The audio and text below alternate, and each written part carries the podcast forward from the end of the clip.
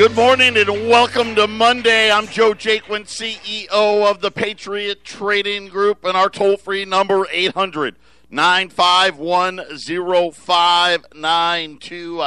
I hope you all had a good weekend out there. It has been hot and hotter here in the Valley of the Sun. Not going to let up another hot week in store. I guess a little cooler. It's only going to be like 114 degrees every day.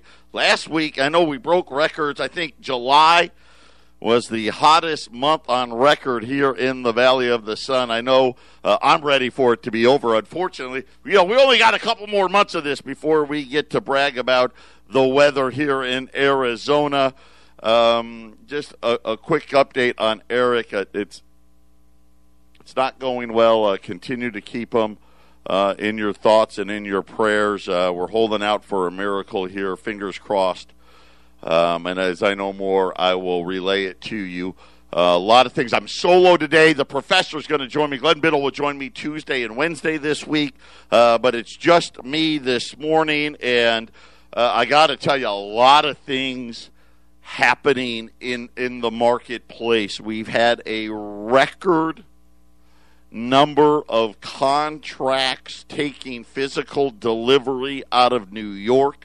We'll talk about that. Over 100 metric tons, 100 million ounces of the August contract to be delivered out of the banks, or the vaults, if you will, of the COMEX. Into physical hands. You think about it. No, it's not the mint, right? The mint is even the mint on a year where they didn't have a problem. They don't sell 100 million ounces of gold eagles. Not even close, right? They may order a million, It's not, it's not refiners, right? The guys that make, I guess, the gold rounds, they're actually out there. I mean, that's a little tiny fraction. I mean, this is either major mega banks or obviously the billionaires, right? And you can draw your own. It could be hedge funds. I don't think the pensions should do it. They don't, but they should. But we'll see if we get details on that. But very interesting. This is a record by a large margin.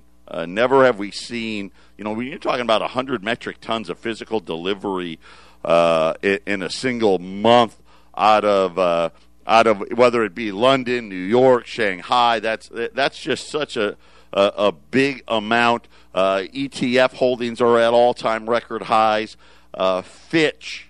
So we have three major rating agencies. Now, we can argue and debate whether these rating agencies are worth, the paper that they print things on, and I just point to the financial crisis, the dot-com crash, all these crashes. Where were the rating agencies warning everybody? But the three we have: S&P, Moody's, and Fitch. These are the three. They're the three majors. And when it comes to rating agencies, nothing else matters. Fitch, over the weekend, and really it was, I want to say it was Friday, came out and they said that they have put the United States on credit watch negative. And this has to do with the AAA rating of the United States. And Fitch is now warning, and this is how this works. Here's how the rating agencies work. Before they downgrade you, they give you the warning. Hey, better knock it off, right? We're watching you, and I'm telling you, keep doing what you're doing, and a downgrade is going to follow next. So on Friday, they said that the United States worsening public finances.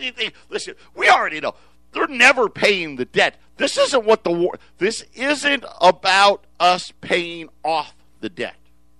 Now that would be, if it was, let's face it, we'd be junk. We're not paying off $27 trillion. And let's face it, we still got another 5 months for the end of the year, 4 months for the end of the year, and that's going to be another, what, $2-3 trillion, right? We know. We're not paying it off. No, this has to do with the ability to service the debt you already have.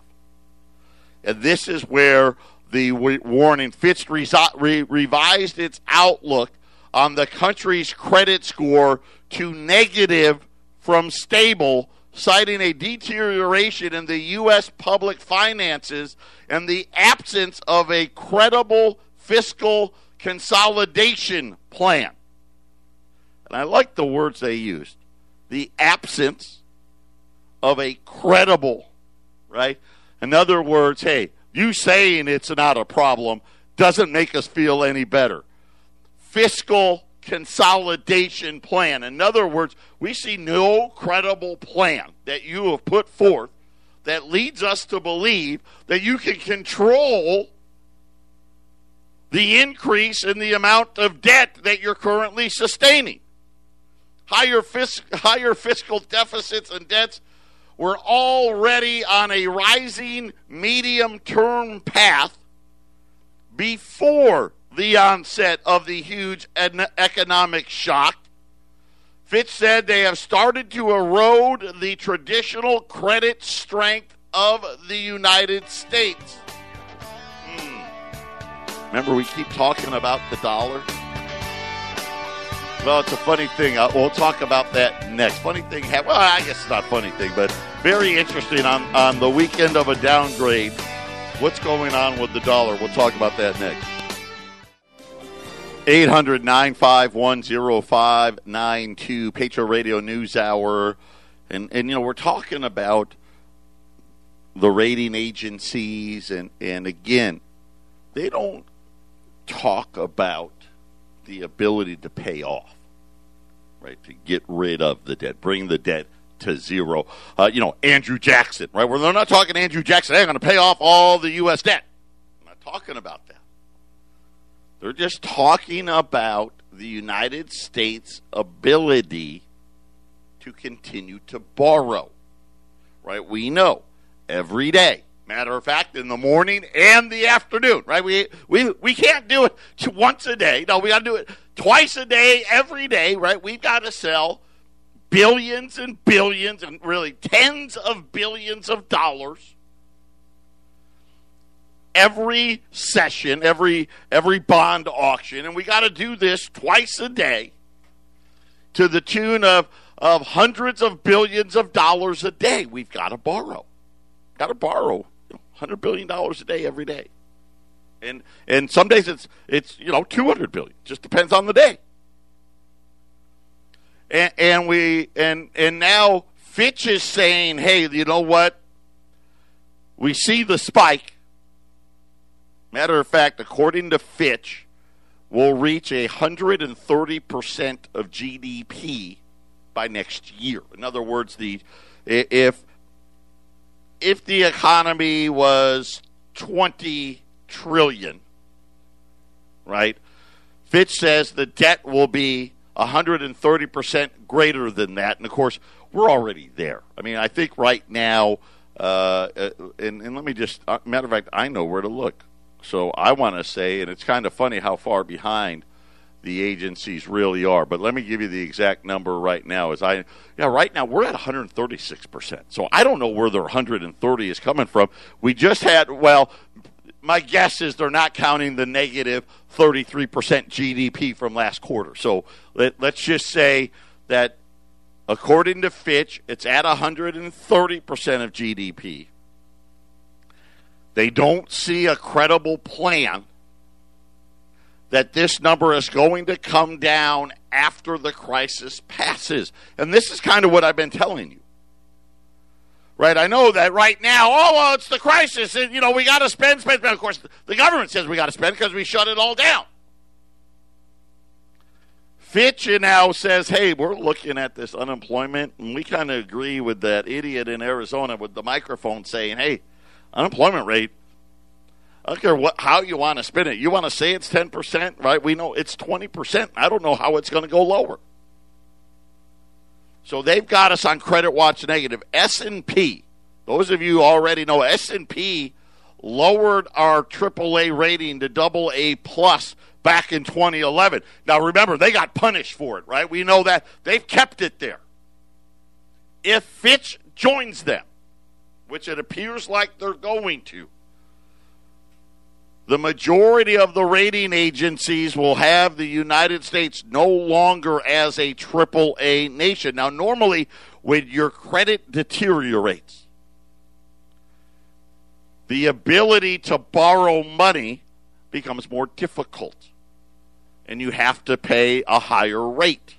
Of course, that's unless your central banks are backing you up, so that's a little bit off, but if it keeps deteriorating, that's what happens, right? When you look at Italy or Spain or Ireland, you know, Greece, right? They can't borrow at the rate that everybody else borrows at. Like, a lot of Europe's negative, right?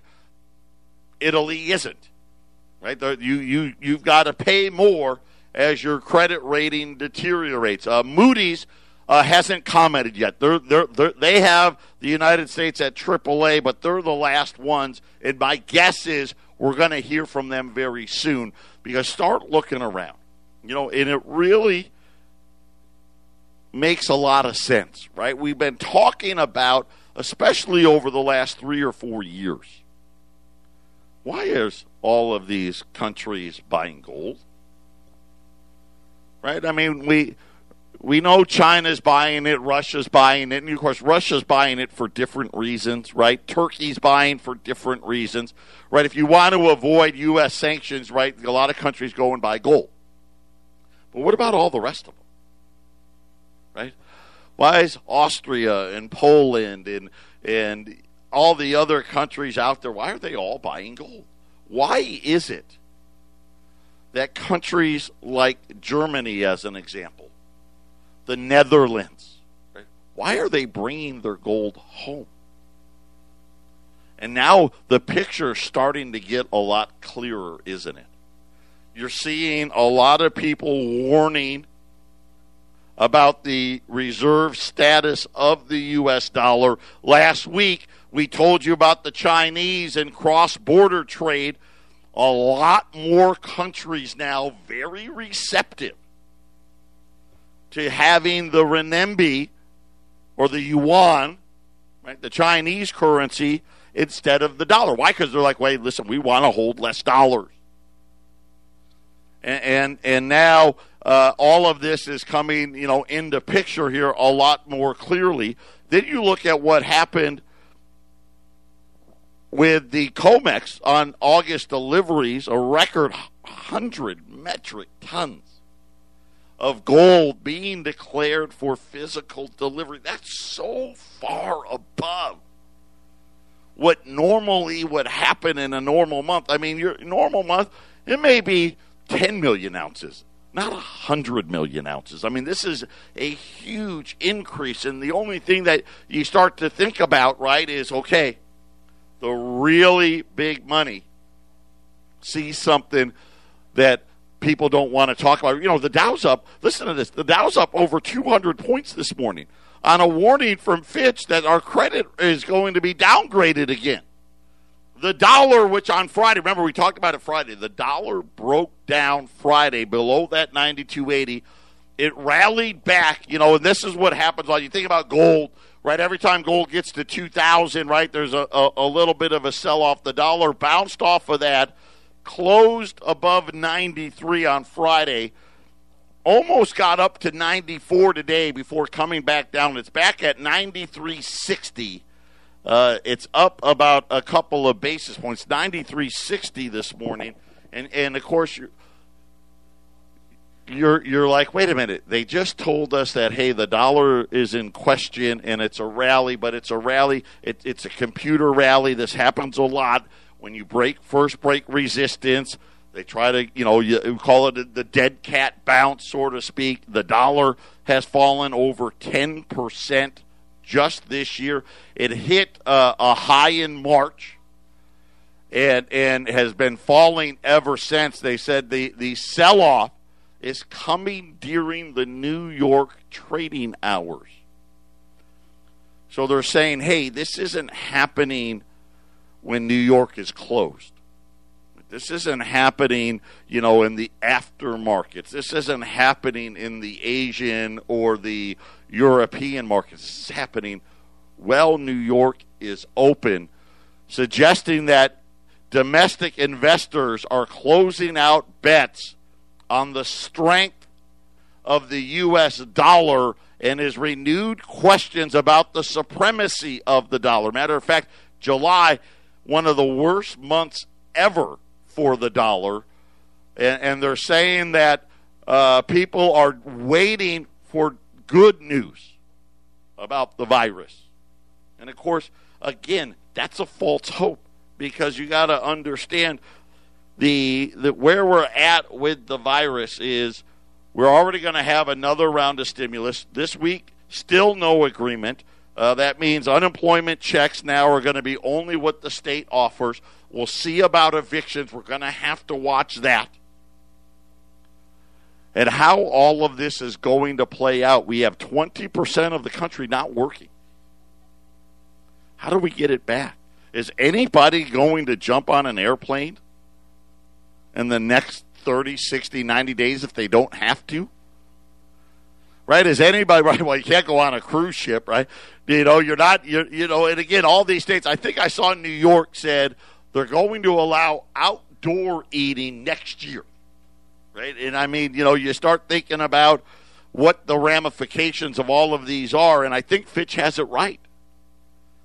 Fitch is saying, hey, listen, we don't see, even after the virus, any credible plan on how this is all going to work. Now, we've talked a lot, too, about what? The shrinking middle class. Right? We've been talking a lot about, especially now, it looks like it's happening again. And you think about all the crashes we had. You go back to 87. We lost a lot of middle class. The tech bubble. We lost a lot of the middle class. The financial crisis. We lost a lot of the middle class. And now here we are back again, and call it the corona bubble or the corona crisis, right? We're losing a lot of the middle class. Some interesting data has come out about homes. And they're talking about how old people are that own a home. In 1981, so you go back to the year that we first hit $1 trillion of debt, was 1981. And now here we are, $26 trillion later. The median age of a home buyer, okay, so you're in the market to buy a home in 1981, you take the oldest person buying a home, you take the youngest person buying a home, the second oldest, the second youngest, third, boom, boom, boom, till you get to the guy that's right in the middle. Half the people buying a home are older than this person. The other half are younger. The age was 31, right? I think about, you know, my wife and I, right? I think I was... Honey, how old was I when we bought our first home? Was I 29? 29? So I was, you know, right around there, you know, a little bit on the younger side. I was 29 when we bought our first home. They said today the median age, in other words, half the people are younger than this age, half the people are older, is now 47. All of a sudden, many of the new home buyers are no longer, right, the millennials. They're not buying homes because, you know, well, let's face it, they can't afford them. And now they're saying the median age of a person buying a home in the United States is 47 years old. And this is the problem. You know, when we look at home prices are great if you own one. But all the other data on homes, not so good. right? Of course, we're nowhere near where we used to be in home sales. We've kind of settled into this like 5 million home range for existing homes, because that's the 90% of the market, about 5 million. You know, you go back to 2000, the number was 7 to 8 million homes a year. We're at 5. And then you think about homes for sale, right? There's not a lot of inventory out there. There's not a lot of homes to buy out there. And the answer to me is pretty simple. The home buyers see this data. They know, hey, not that many people can afford to buy a home.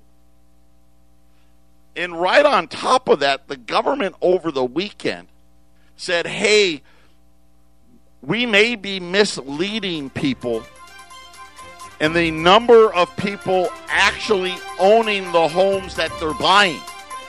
We'll talk about that one next. Patriot Radio News Hour. We'll be back after the break.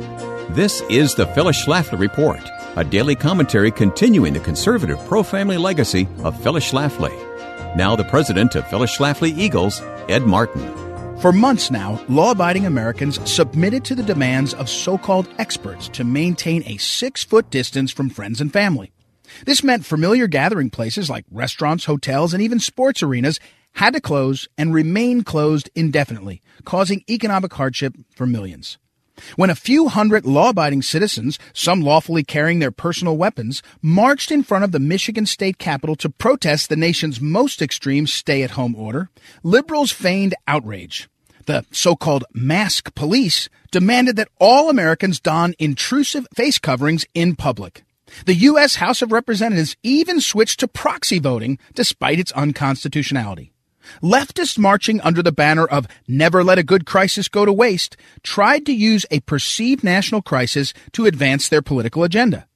With law-abiding citizens stuck at home under lockdown orders from Democratic governors, the lawless seized the streets. Mobs of thousands of militants armed with crowbars, fire starters, and other dangerous weapons rampaged through the darkened streets. They roamed lawlessly in search of soft targets to loot, burn, and pillage in the name of racial equality. This kind of violent chaos can happen only in the absence of an armed citizenry. Merchants ought to be able to defend their shops with their own lawful firearms, but liberal gun control policies turned our streets into a might makes right Wild West showdown. When a black professional basketball player saw his truck being vandalized by a protester in his residential neighborhood, the 6-foot, 6-inch, 225-pound athlete rushed out and beat back the vandal. But we're not all as strong as giants who play in the NBA, and many of us rely on local police, sheriffs, and mayors to protect our private property against lawlessness. The state governor, state police, and National Guard should be called in as needed to restore order. In the end, it all comes down to this one question. When your local politician looks out the window and notices violent looters in the street, do they see criminals or do they see a voting bloc to pander to? That's the standard to judge candidates by in November's election. This has been the Phyllis Schlafly Report from Phyllis Schlafly Eagles.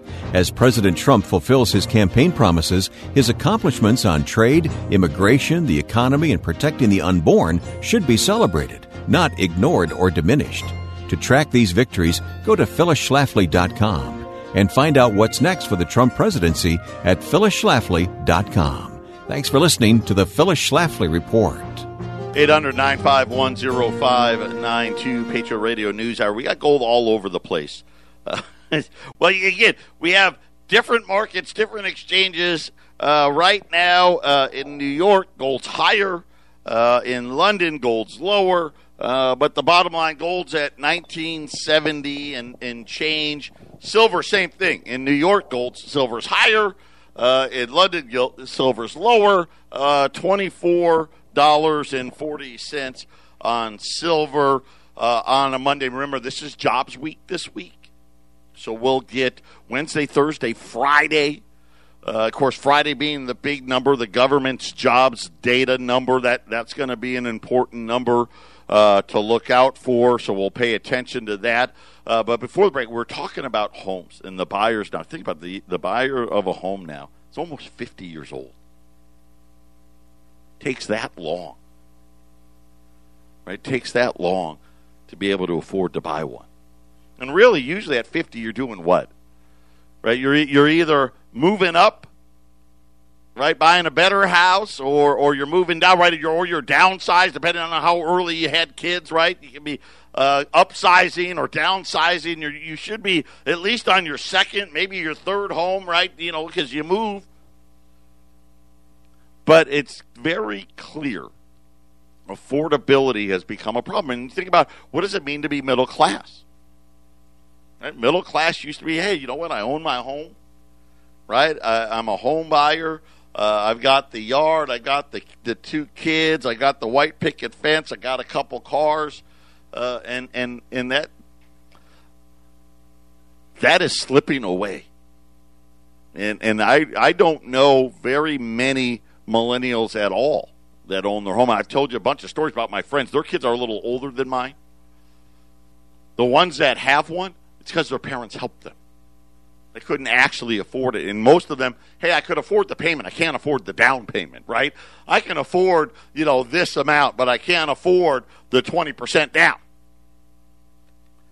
And then the government over the weekend said, hey, you know what?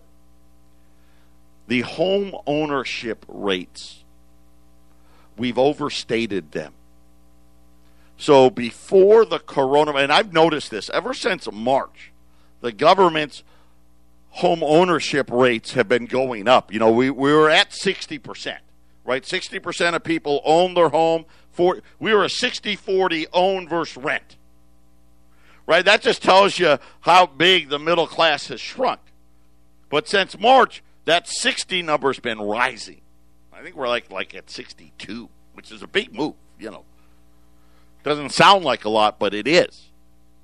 Well, the government came out and said, well, that's not accurate, because what was happening is before the coronavirus, the government would go out to X amount of homes every month. So in other words, hey, this home just got bought. A month later, someone from the government, and I don't know if they called or physically, sounds like, according to the government, they were physically knocking off the door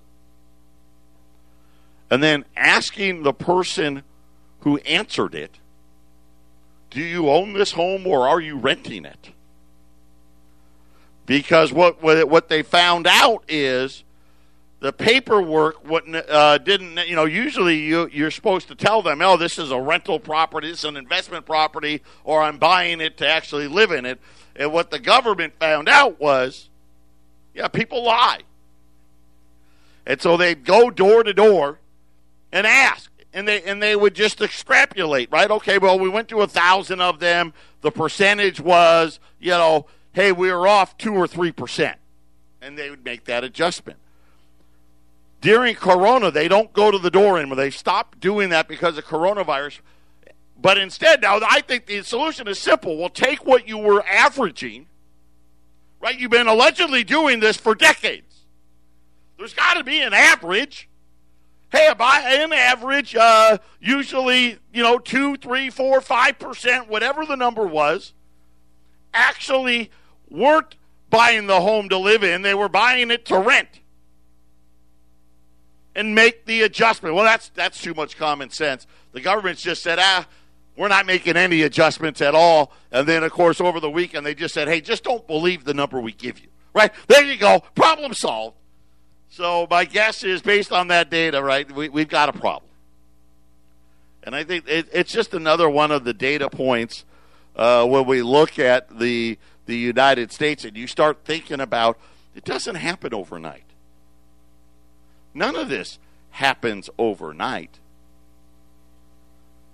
right? This takes time, takes sometimes decades. And what we've seen really is, and I know since 2000, we've seen a decline in the United States. And the data, at least on housing, says, hey, go back to 1981.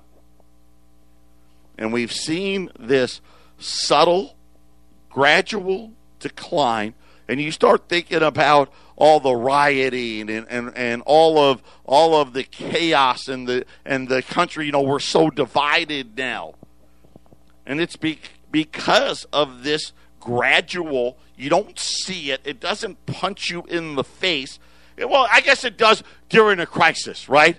It reared its head during .com. It reared its head during the financial crisis. It's rearing its head again during the COVID crisis. But it's there. And it's happening. And it's happening at a faster rate. And it's happening more often than we want to admit. But this is just what we're seeing. When you look at layoffs today, Lord and Taylor, the oldest retail stores in the United States, filed for bankruptcy. Men's Warehouse filed for bankruptcy. Caterpillar. North American sales crashed by the most since the financial crisis in the second quarter, right? And you just start putting all of these things together, and you're like, Noble. They're a huge little conglomerate that owns a bunch of different retailers, and said, hey, we're filing for bankruptcy protection. And then the World Health Organization, for whatever credibility they have, they came out and said, and they've been saying what I've been saying, I don't know about this quote-unquote vaccine. Right? I don't know that there's going to be, hey, take this one shot, kind of like polio or the mumps or the measles. Hey, you take this shot, you're good. And by and large, right, 99% of the people are good. There's always, like, I'll use me as an example. I actually got the mumps. I had the vaccine, and I still got it. It was, it wasn't a huge deal, but I got them. And I think that but again, right, I'm still, and I don't, it's not something you talk about, but I didn't know anybody else that had the mumps. But for 99% of the people it works. The World Health Organization saying we're probably looking at something that may help at best 50%. Patriot Radio News Hour. We'll be back after the break. 800-951-0592. More news. This one coming out of China. Now, China, obviously, well behind, I guess that's the best word to use, on the Phase 1 trade deal. Phase 2 is off. President said, forget it. And rightfully, I mean, what else could he say, right? We can't even get them to do what they promised in Phase 1. And, of course, I said it from the beginning. It was almost impossible to begin with. And then, of course, you throw coronavirus on top of it. And I guess it gives China – China was never going to do it. That's the thing. And I almost am upset because they have coronavirus to give some cover, right? We're dealing with a huge crisis, and right now we don't have a lot of time to pay attention to how little they're actually buying. Then last week I told you about cross-border trade. Now, cross-border trade, that means China's buying things from other countries. Other countries are buying things from China. Okay, 70% of cross-border trade in China was done in dollars. That was all the way up until last year. 70% was done in dollars. It's down to 56%. Right? And you think about 70 to 56, that's a 20% drop. And it's all being done in Chinese currency, in renminbi. We talked about that last week. Fast forward to this week. China has been out warning their banking and insurance regulatory commission, warning about the U.S. currency, right? And this is part of the pitch, right? China's making pitches when they talk to these countries about, hey, I know that we were buying these components in dollars, but hey, let's switch it to our currency. And the other country on the other end's like, well, gee, I don't know. And they're like, well, let's look at things here. Right now they can say, hey, Fitch is getting ready to downgrade. Look at all the debt. Look at the United States. They like to bully people. Blah blah blah. They lay out their case, and apparently it's working. Then over the weekend, some interesting things came about when it came to SWIFT. For those of you, and I'm not talking about the trucking company SWIFT. SWIFT is the payment system. A lot of you already know this. It's the payment system countries use to pay things. It's like a clearinghouse, right? So if China's buying, they're buying oil from Russia. Okay, they're buying oil from Russia, and they're buying, 5 cargo ships of oil, and it works out to, $10 million. They use SWIFT to send the money. Now, maybe Russia's a bad example, but to all these other countries, to Italy, to France, to Germany, to us, right? And all these countries, they use the SWIFT payment system. It's kind of like swiping your credit card here at Patriot, right? We're using a system that you swipe the card electronically, and boom, the payment arrives. SWIFT does the same thing.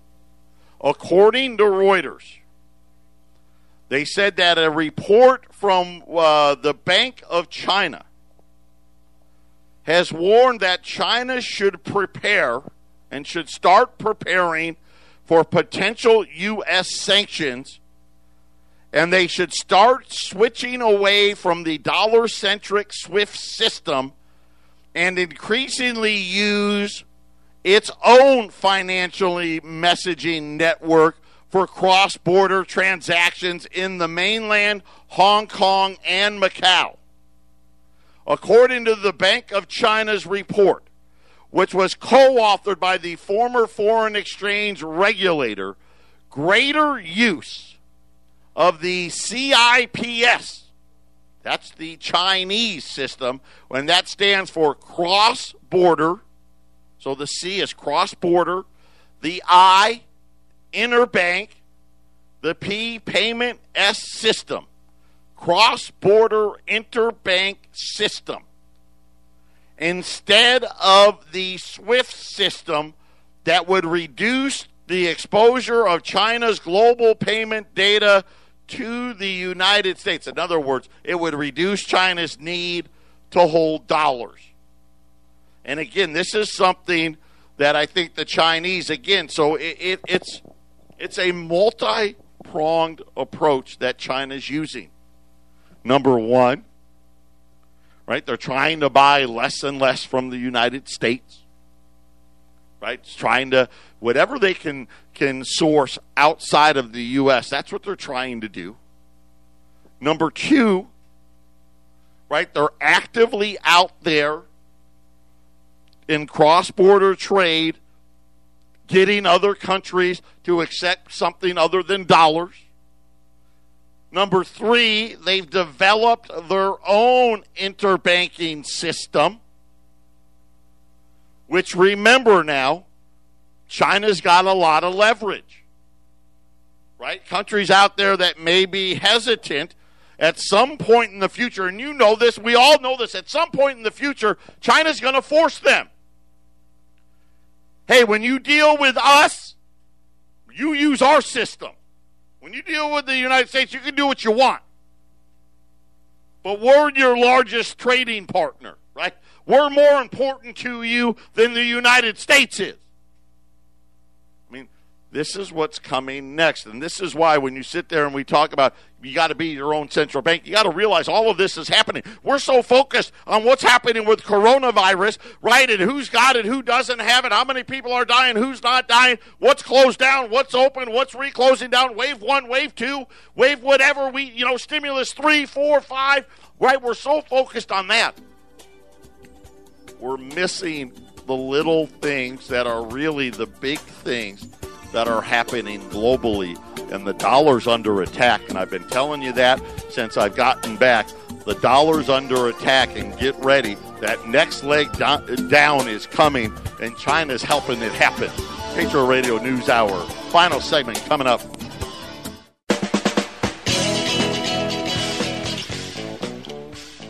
(800) 951-0592 Patriot Radio News Hour. 800. Oh, wait, I just did that, didn't I?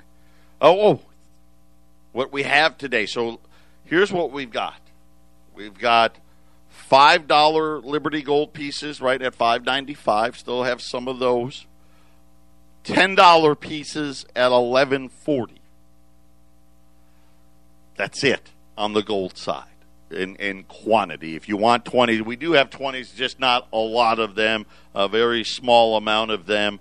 On the silver side, rolls of silver quarter, silver dime, silver half dollars are all available right now. The rolls of silver quarters, I'm going to put them on sale today. They're $2.30. I'm going to put them on sale. I'll put them on sale online as well. $220 on silver quarters. If you buy 25 rolls or more. Now, 25 rolls is a quarter bag. If you buy 25 rolls, save another $5 at $2.15. So a quarter bag of quarters would be $5,375 at 800. 9510592. So to repeat that, $5 Liberties on the gold side, $5.95. $10 Liberties, $11.40. Right. So obviously your price per ounce on the $10 Liberty is smaller, but the $5 Liberties, right? We get that fractional piece. It costs a little more on the silver side. I'm putting silver quarters on sale. So instead of $2.30. They're $2.20 a roll, right? And you get 40 quarters in a roll if you buy 25 rolls or more. $215. You can save up to $15 a roll at 800-951-0592. And again, a quick look here at the markets.